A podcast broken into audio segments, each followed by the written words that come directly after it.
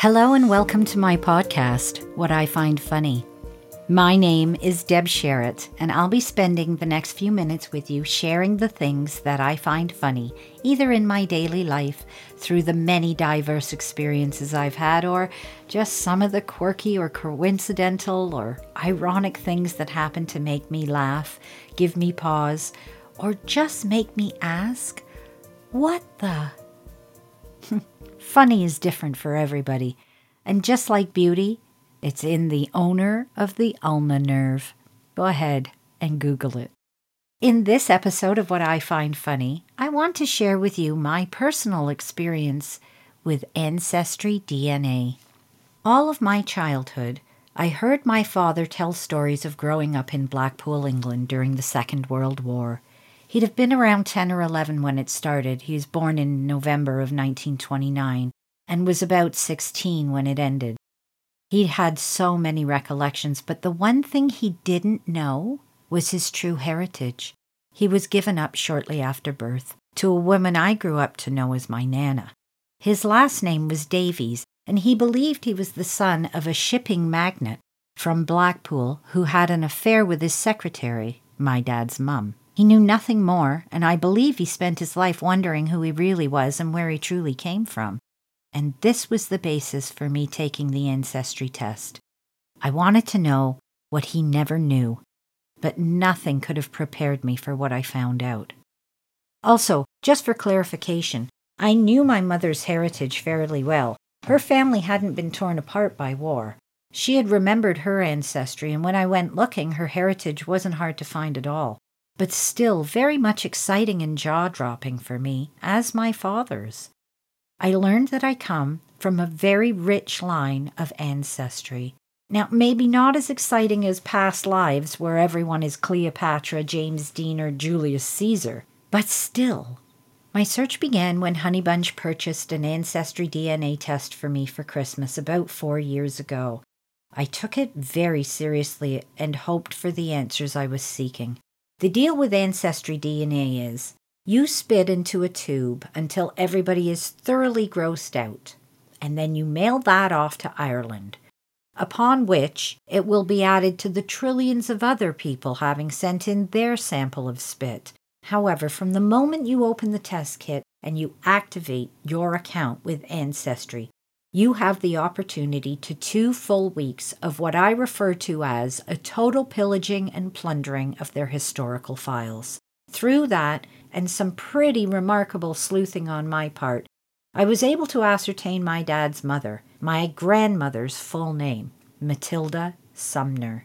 That connection introduced me to a second cousin named Neal, who is a master of everything and was able to trace the surname Sumner back to a family with two sons. One was my great-great-grandfather, and the other was Gordon Sumner's great-great-grandfather.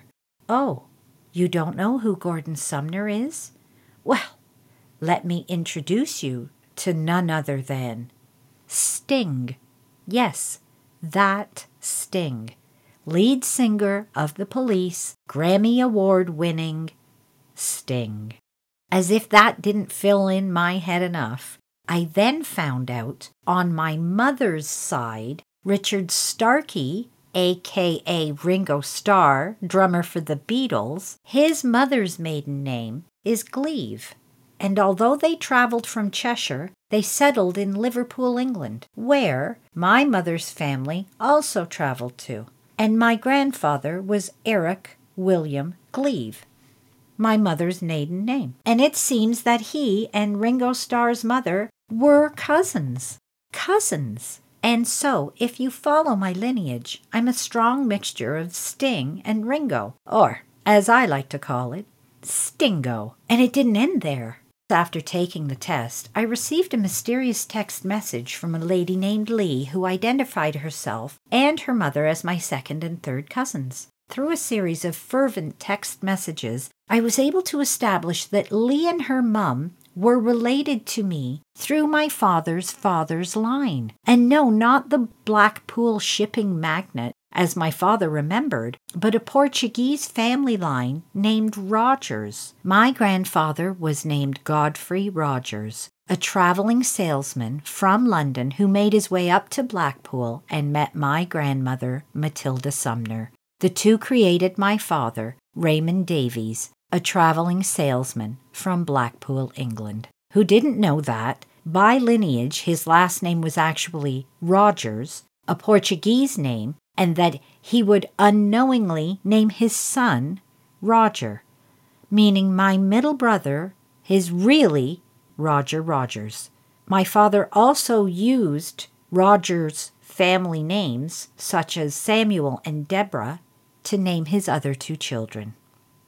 Strange thing is, when I logged on to Ancestry's database, I had very little to go on. I eventually found my father's birth certificate with mother listed as Matilda Davies, but I found a marriage license for Matilda that stated she was Matilda Sumner and married a man named Davies.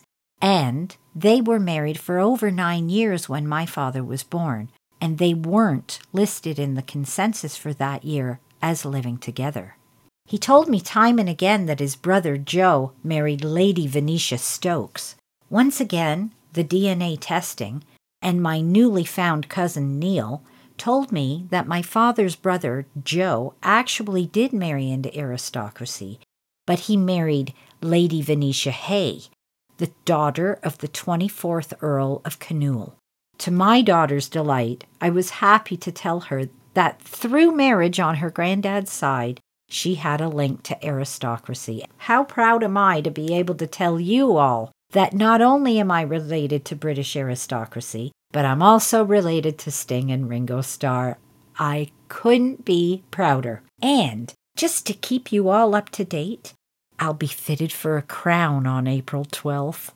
Although no measurements for my head circumference have been taken, they keep referring to my dental plan and benefits coverage. Regardless, I don't see a parade planned, but I do see where they're charging me over seven hundred dollars for this crown. I just wonder, where's the bling in that? No diamonds or sapphires? Well, I think that speaks volumes for a lady of my standing, to be fitted with a crown with no coronation. And that is what I find funny. I hope you've enjoyed this episode of What I Find Funny.